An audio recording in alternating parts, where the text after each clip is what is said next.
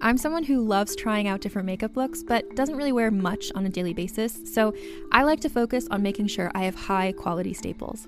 And whether you like a fresh face, full glam, or somewhere in between, you've probably seen Thrive Causemetics Viral Tubing Mascara. I've certainly seen it everywhere. You know, the one in the turquoise tube? So, that mascara, along with all of Thrive Causemetics' beauty products, are certified 100% vegan and cruelty free, which I look for in makeup, and they've got excellent quality to match. And something I didn't know from all the mascara videos I've seen is that for every product sold, Thrive Causemetics donates either that same product, another product that is needed more, or a monetary donation. They've worked with over 500 nonprofits to help with a wide range of causes like supporting cancer survivors, people experiencing homelessness, education access, and so much more. Knowing that makes me feel even better about using their products. And I do enjoy using them. Like I said, I like having high quality staples, and so my favorites are products that are multi purpose, like the Brilliant Eye Brightener. It comes in a bunch of colors, and I like using them as eyeliner, eyeshadow, and even highlighter. Thrive Causemetics is luxury beauty that gives back. Right now, you can get an exclusive 20% off your first order at thrivecausemetics.com slash thrive. That's Thrive Causemetics, C-A-U-S-E-M-E-T-I-C-S dot com slash thrive for 20% off your first order. Calling all lovers of mystery and fans of a good story. If you haven't already heard me talk about June's Journey, you're in for a treat. It's time to don your detective hat in this free hidden object mobile game that delves into the captivating journey of June Parker, a self proclaimed detective on a quest to unravel the mystery surrounding her sister's untimely death. In June's Journey, you get to play as June, deciphering clues and unveiling secret plots within thousands of beautifully illustrated scenes. And did I mention it's set in the glitzy 1920s? New chapters are added weekly, so you will never run out of new thrills to uncover, and you can also personalize and decorate your very own Orchid Island where the story takes place. How sharp are your detective skills? Find out when you download June's Journey on your Android or iOS device, or play online via Facebook Games. Your detective journey awaits.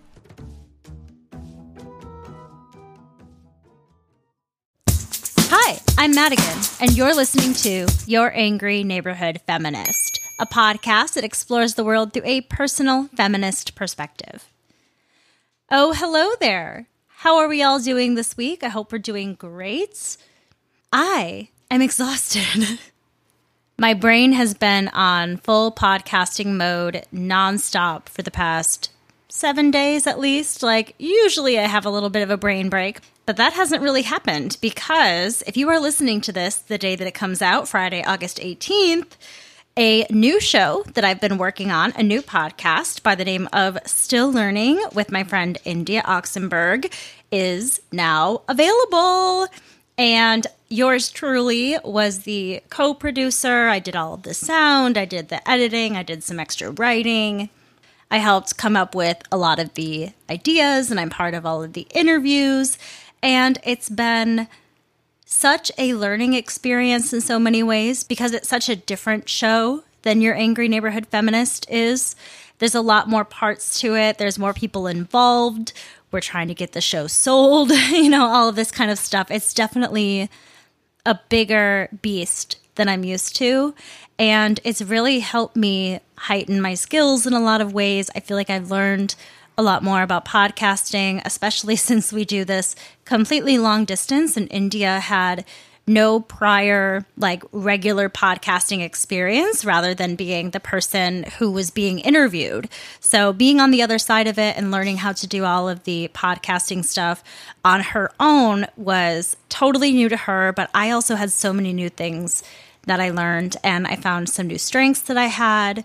And it's been such a wonderful experience. So, I want to get this out before I forget to mention it. If you are listening to this Friday, August 18th, at 11 a.m. Pacific time or 2 p.m. Eastern time, depending on where you live in the United States. India and I will be going live on the Angry Neighborhood Feminist podcast page where we're going to talk about the show and how it got started and working together, and also kind of just talk about what the whole show is about learning, growing, healing, all of that kind of stuff, and what that looks like to us and what that looks like to the audience that tunes in. So if you want to be a part of that, definitely don't miss it. Be sure to catch us on Instagram live. It's also just been really great to get to know a new friend better and better and better and to like really you know fall in love with this person in a friend way i guess is a good way to put it and to have someone that i can rely on and who gets me and all of my weirdness is very rare i feel so i find myself counting my blessings that india's come into my life and that we have the opportunity to work together so now that that's all out of the way, I just wanted to say all of that. I can't wait for all of you to listen. I hope you do so. I'm going to add the link to the first episode in the show notes and be sure to follow the podcast page at Still Learning the Podcast on Instagram as well. All right, so the second order of business is Patreon, particularly the Angry Feminist Book Club. So I made a little reel on Instagram I'll give you what it's about right now in case you didn't see it. But I don't know if you all realized when you voted for the second sex. I know I certainly didn't realize when I gave it up as an option for the book club this month that it's over 700 pages full of very dense but very great philosophical mumbo jumbo stuff and very, very dense. So it's going to take me longer than a few weeks. And because I've been working on still learning so much, I've been not able to work on the book club episodes as much. But I did pretty much have an episode completed where I was talking about the author, Simone de Beauvoir, because she's a really interesting and complicated figure because she is regarded as being, you know, a feminist in our history that has made a lot of I guess, big steps toward our equality and has been regarded very highly for a very long time. But there have also been many, many allegations of sexual assault, particularly from minors, that have been held up against Simone, which made me also kind of want to not talk about the book. But I do think that it's actually probably an important conversation to have about these complicated figures and not necessarily have it be a feminist faves type episode because I'm not trying to tell you this person is amazing, but just to try to understand someone else's psychology and who another person is, and to be able to point out their flaws, point out their problems, and to also make it known that this person probably shouldn't be put on the pedestal that they are for these reasons. I don't think that it's discussed enough because I still see Simone's books as some of the first ones that show up when you Google like feminist books, you know? So, with all that, what I'm getting at is that I've decided that I'm going to release a couple of bonus episodes, and one of them is going to be about Simone de Beauvoir. I want to come up with something really fun for the second bonus episode, but then I also want to do a Zoom book party because I think that would be so much fun. There's not like too many listeners already right now where it would be really hard for everyone to talk and have a conversation. I just think it would be so, so, so much fun. So I'm thinking that we can do that that we could do that in the last week of August. And I'm looking at my calendar right now. And how's everyone's Wednesday nights look? Would that be good?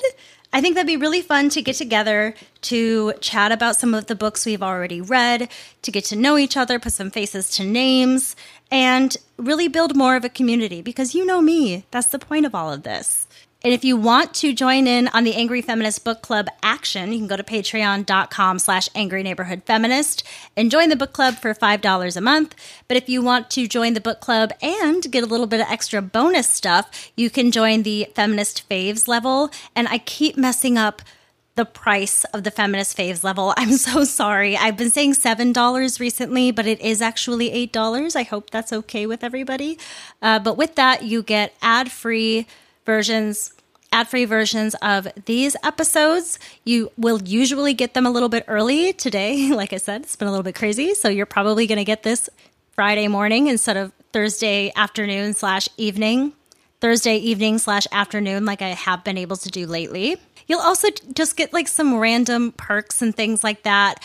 I started a close friends list on Instagram a while ago, and I'm still waiting for everyone to respond with their handles because I'll post some more, you know, behind the scenes and private stuff or whatever on the close friends list on Instagram as well for my feminist faves. So yeah, that's everything. Again, patreon.com slash angry neighborhood fem. This episode is brought to you by Visit Williamsburg. In Williamsburg, Virginia, there's never too much of a good thing. Whether you're a foodie, a golfer, a history buff, a shopaholic, an outdoor enthusiast, or a thrill seeker, you'll find what you came for here and more. So ask yourself, what is it you want? Discover Williamsburg and plan your trip at visitwilliamsburg.com. Contained herein are the heresies of Radolf Burntwine, erstwhile monk turned traveling medical investigator. Join me as I uncover the blasphemous truth of a plague ridden world that ours is not a loving God, and we are not its favored children. The heresies of Radolf Burntwine, coming January 2nd, wherever podcasts are available. Or click the link in the show notes. All right, sorry, that was more housekeeping than usual, but I did need to get all of that out. I probably even forgot something, but you know what? We're just going to keep moving forward. Now, the first thing that I wanted to discuss has to do with that movie, The Blind Side, that came out in 2009 with Sandra Bullock, Quinton Aaron, Kathy Bates, and a high school aged black boy who had, you know, been raised around substance abuse and poverty and was shuffled between foster homes and homelessness. And how, when he finally meets this white family at this nicer school, they adopt him and help him move on to play college football and then eventually play in the NFL. And it's this like great feel good movie, allegedly. And I say allegedly because I've never seen it. It's never really appealed to me. And once I got a little bit older and I realized that this movie is literally like the poster child for the white savior trope, I was like, you know what? I think I did okay in missing that one. so, for those of you who are familiar with that story, do you know that it is based on a true story. You probably did. I'm sorry. I don't mean to talk down to you. But it is about a young man who turned out to be an NFL player by the name of Michael Oher, I think it is pronounced. And the family that adopted him were the Tuohy family, which is Leigh Anne and Sean. Michael voiced his displeasure with the way the movie portrayed his intelligence when it was first released. He said in his book, I beat the odds from homelessness to the blind side and beyond. I felt like the movie portrayed me as dumb instead of as a kid who had never had consistent academic instruction and ended up thriving once he got it.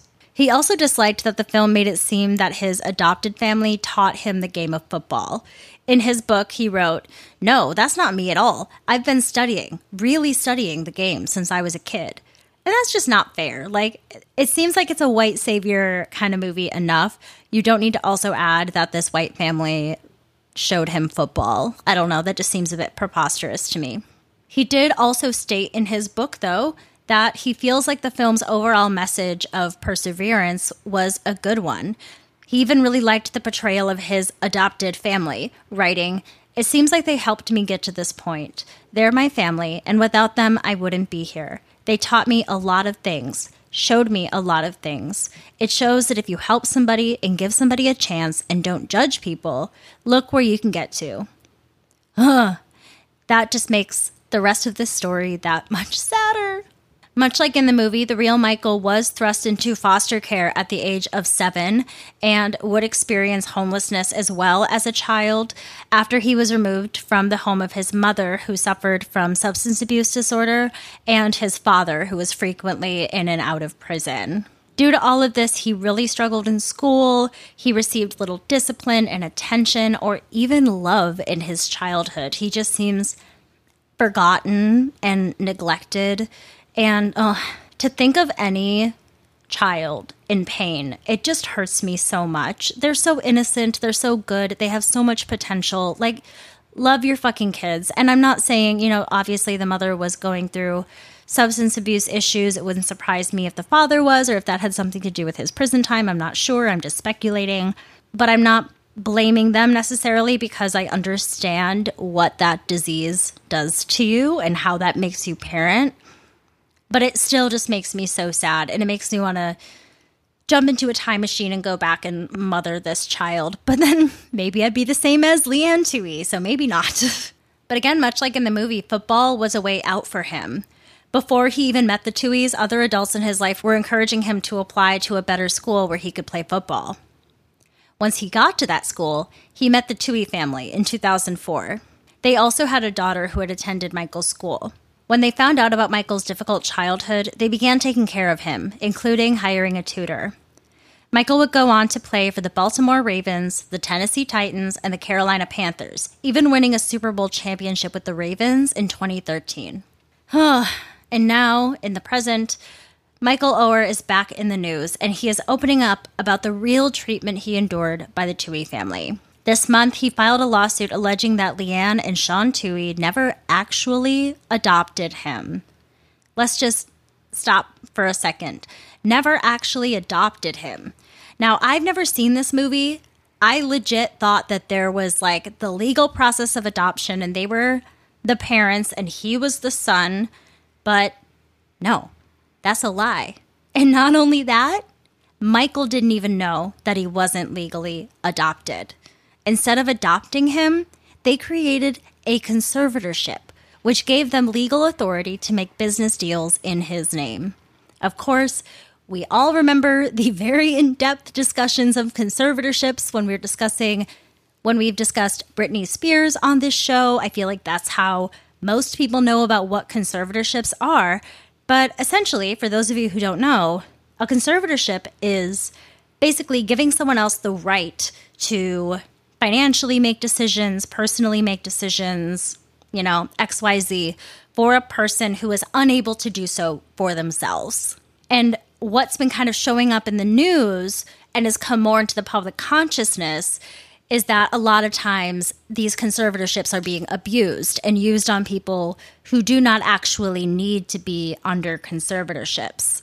And it really does put an absorbent amount of power in the hands of the conservator. And it's very upsetting when thinking about Michael's story, what he's been through, and also what he's been told for now the majority of his life. I believe I saw that he's 37 years old now. So it's definitely been about 20 years or so that they've been a quote unquote family. And I can't imagine how heartbreaking this discovery would be. Okay, moving on. He argued that they used this power to make a deal that paid them and their two children millions of dollars in royalties from the Blind Side film, while Michael allegedly received nothing. His lawsuit is asking to end the conservatorship and issue an injunction barring them from using his name and likeness. It has also asked for a full record of the documents and money that the Tuohys earned using his name. He also wants to be paid a share of the profits and other compensatory and punitive damages. The Tuohys argue through their lawyer that they have given, quote, an equal cut of every penny received from the film to Michael but that he refused to accept his share of the money. They claim that when he refused the money, they then put it all into a trust account for him where allegedly it still waits. The Tuohys do admit to setting up a conservatorship, claiming via their lawyer again that it was set up months after Michael had turned 18 in May of 2004. Michael claims that he was told to call them mom and dad, though they never made any attempt to adopt him before he turned 18. He said he was to sign paperwork when he moved in with the family in order to start the adoption process, but says he was, quote, falsely advised that it would be called a conservatorship because he was over the age of 18, but they still had adoption as the end goal. This seems a little fishy already, am I right? So, Michael, it seems, thought that this conservatorship was bringing him that much closer to an adoption. But when he discovered the true nature of it earlier this year, as you can imagine, he was heartbroken and fucking pissed. This conservatorship provided him no familial relation to the Tuohys. My life would be shattered. Can you imagine thinking for so many years of your life that you were adopted and a real, quote unquote, real member of this family, only to find out decades later that it wasn't true? Again, the Tuohys, through the lawyer, argue that the conservatorship was set up to assist Michael with health insurance, to get a driver's license, and it was going to help him get admitted into college. Sean claims that the conservatorship would somehow make sure Michael was eligible to play football at the University of Mississippi, Sean's alma mater, and prevent any trouble from the NCAA. This isn't explained anywhere as to why having an adoption would help this. Again, it just seems really fishy. Sean said, Michael was obviously living with us for a long time, and the NCAA didn't like that. They said the only way Michael could go to Ole Miss bleh, was if he was actually part of the family. But you still didn't adopt him. And Sean says that he claimed that he made it clear to Michael that the lawyers told him that he couldn't be adopted due to the fact that he was over 18, which I call bullshit upon because Tennessee does allow for adult adoption. However, Sean claimed that he was advised not to do so. In an article that I read through Yahoo News, a lawyer by the name of Harry Nelson, who has a lot of experience with conservatorships, said, Rather than an adoption, which would have given Michael potential rights in their family, the Tuohy's actions stripped him of his personal autonomy and gave them the ability to profit from him and control him. The Tuohy family lawyers also allege that Michael had threatened them before he filed the lawsuit earlier this month, saying that he would plant negative news stories about them unless they paid him $15 million. They referred to it as a shakedown. This all seems coded and covered in racism to me. It's kind of like, look, it was the big black NFL linebacker who was threatening us little innocent white folk. Isn't that more likely? Like, get over yourself, Karens. Lawyer Harry Nelson said he doesn't understand why Michael had to go into a conservatorship to begin with. Quote, Given the absence of any evidence that Michael Oher was unable to make decisions for himself, it makes absolutely no sense that the Tuohys sought a conservatorship in the first place, or that they were able to keep the conservatorship in place for so many years. It gave them an inordinate level of control that is totally at odds with the way they portrayed their relationship. Had there been evidence that other people were preying on Oher and he was unable to protect himself, it might have made sense. But here, it looks like the Tuohys themselves were the predators. Lawyer Harry also said how strange it was, even if the conservatorship was necessary, that it wasn't necessary to have it go on for nearly two decades. Quote, if Mr. Tuohy were correct that the only reason for the conservatorship was to admit Michael into college, then there would be no reason for Mr. Tuohy to remain as the conservator of Michael for 19 years.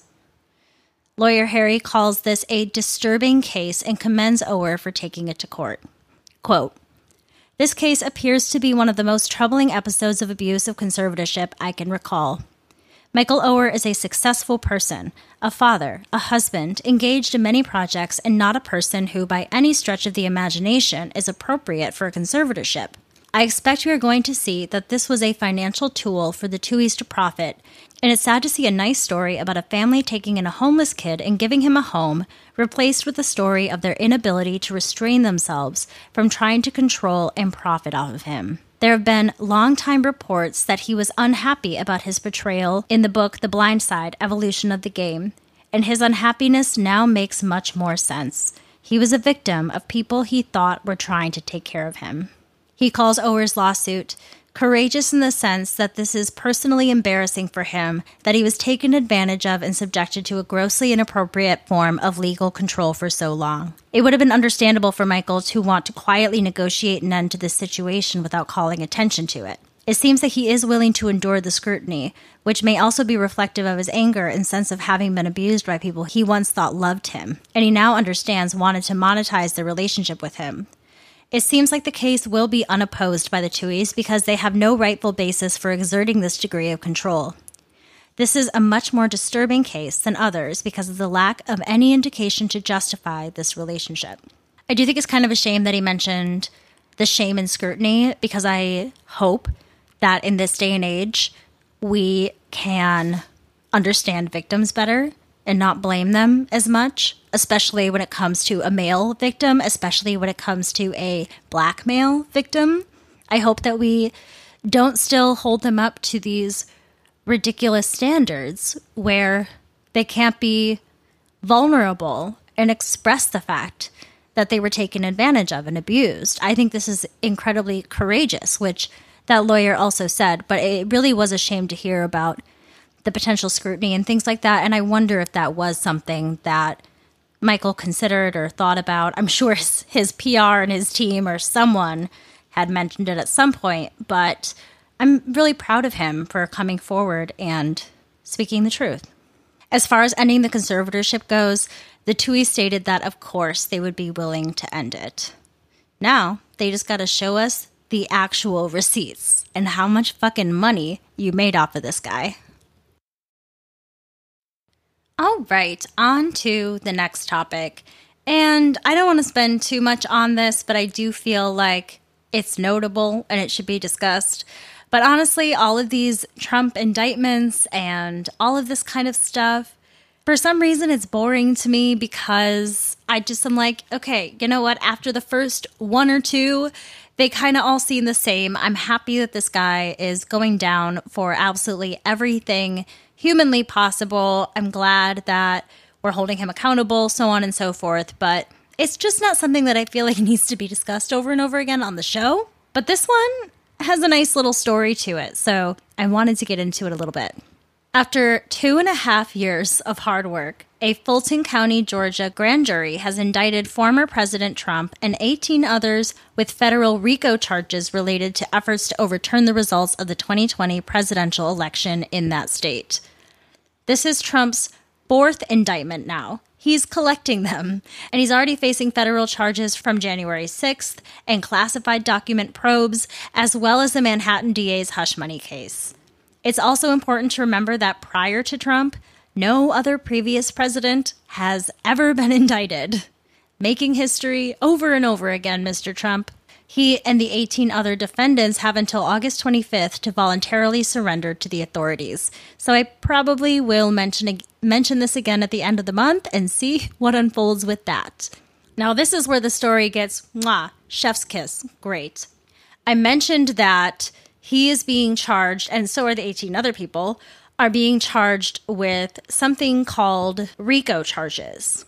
And in a sweet, sweet sense of irony, it was actually Trump's former lawyer, Rudy Giuliani, who, by the way, is one of the 18 others that's charged, was the one who created the federal statute called Racketeer Influenced and Corrupt Organizations, or RICO, as a way to quell the scourge of organized crime in New York in the mid 1980s. So, yes, the very thing that he has created is now taking him down. Ugh, it's so beautiful.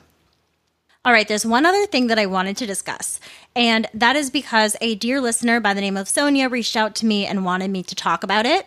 I apologize to you and my other Canadian listeners if I don't understand all of this well enough, but I did also reach out to Sonia to ask for some of her opinions as well so I could better understand how the Canadian people are reacting to all of this. So, in June, Canada's Online News Act was assented by the Canadian government.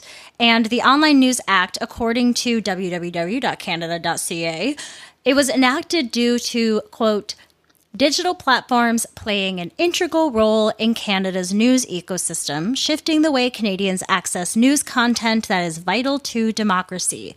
These platforms can play an important role in supporting the production of trusted news and information as well. Justin Trudeau, I know you're going through a divorce right now, but like, where are you to help us out right now? The bill, C 18, became law in June and it requires tech companies to compensate media organizations if they want to host Canadian news content on their platforms. It will also require companies such as Google and Meta, which owns Instagram and Facebook, to develop agreements with Canadian news sites to provide them with compensation for sharing their content. So eventually, Google and Meta are being asked to pay money to be able to display Canadian news. And Meta has now confirmed that it will end access to news on its social media sites for all Canadian users. In June, they made a statement saying, in order to comply with Bill C 18, content from news outlets, including news publishers and broadcasters, will no longer be available to people accessing our platforms in Canada. I can imagine this is going to drastically affect the way that Canadian citizens go about getting their news. Social media has become one of the main resources for news these days, as it gives us an even quicker access to information than the 24 hour news cycle on TV. And we can easily look up specific stories or information that you're looking for rather than waiting for it to show up on TV later or radio. And like I said, I messaged the listener Sonia back and I asked her how she felt about all of this. Not being in the middle of it myself, I really wanted to know how it was personally affecting other people. And she basically explained to me that there are certain things going on that she wasn't aware of due to the fact that the news has become more inaccessible. She said it feels very isolating, and I can imagine that it would. Part of this seems like it's censoring free speech somehow. And again, this is Canada, not the US. And it really, I guess, isn't technically doing that. But it just seems very, very strange to be safeguarding this information from our social media sites. I know that there has been a lot of issue, at least in the United States, I'm assuming in Canada and other places as well, about how Facebook handles misinformation that's being posted, Instagram as well. And I know that that's been a really big issue. So I don't know if part of this is the Canadian government's plan to spearhead that attack in a way. But at the same time, by doing this and kind of, you know, pinning these huge egos attached to these large tech companies up against the wall, they're going to be like, no, fuck you. Like, we're not going to pay you to show, you know, Canada News Tonight or whatever. But I am wondering how broad this scope is, especially since she was saying that she felt like she wasn't getting some of the news that she felt that she needed and wanted. So I don't know if it's just because it's written from Canada, if there are, you know, maybe US publications that can be seen online. I'm not sure if they are going to be, you know, doing this for more individual news sources like podcasts and things like that. I'm really not sure what the stretch is with all of that. But no matter what, it is incredibly isolating to be separated from what's happening in the news. Like, that is a very common tactic in an abusive relationship to isolate the person and to cut them off from their reality from the outside world, whether it be friends, a news source, anything like that, in order to make that person more reliant upon them. And I just keep thinking about that as well. But on top of it, human beings survive in packs. We thrive off living in a community. And like it or not, many of our communities are now created online through social media. And the news is a really big part of that. I feel like that's how I get most of my news alerts. Like my little Apple alert will come on, or I'll get texts from a friend if it's something that's, you know, really applicable to me in some way. Like when Robbie Robertson died earlier this week, and I got messages from multiple people telling me, you know, things like that. So I can't imagine not having that instant access and being very frustrated in not having it anymore. I read that 18% of Canadians access their news through the television, 25% via the radio, and 44% in print. That seems incredibly high. 44% in print? Damn. 56% of Canadians over the age of 55 turn into TV news, compared to just 28% aged 35 to 54, and then 19% for those aged 18 to 34. And even that seems really high. 19% of Canadians aged 18 to 34 are watching the nightly news. I applaud you.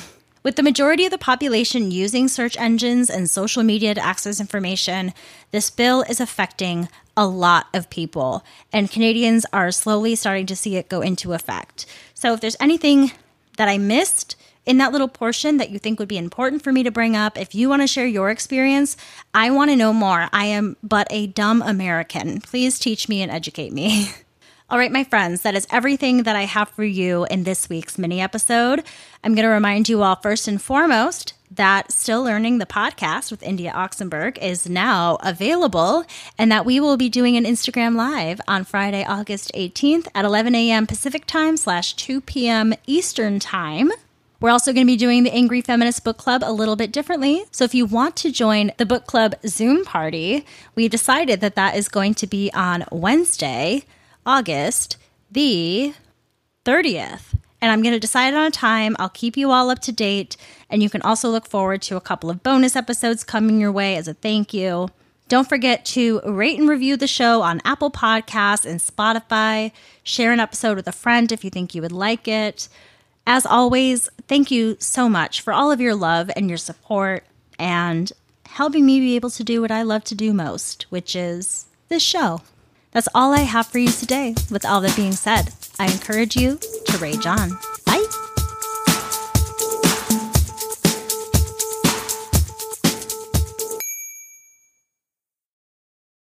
Hey there, it's Rachel Ballinger, and I am extremely excited to invite you to Rachel Uncensored. It's my podcast where I sit down and get real with my friends and celebrity guests, where we talk about all sorts of topics. And sometimes we might be under the influence when we do so. We cover things from personal stories to hot button issues and it's the only place on the internet you can find an uncensored version of me. It's a side of me that you might not have seen before because it's not the most family or brand friendly. But don't worry, I'm still sort of slightly a decent human being. If you're intrigued, then make sure you check it out. New episodes drop every Wednesday. You can find it on Apple Podcasts, Spotify, or wherever you listen to podcasts. Trust me, you won't want to miss out on the fun and candid conversations we have here on Rachel Uncensored.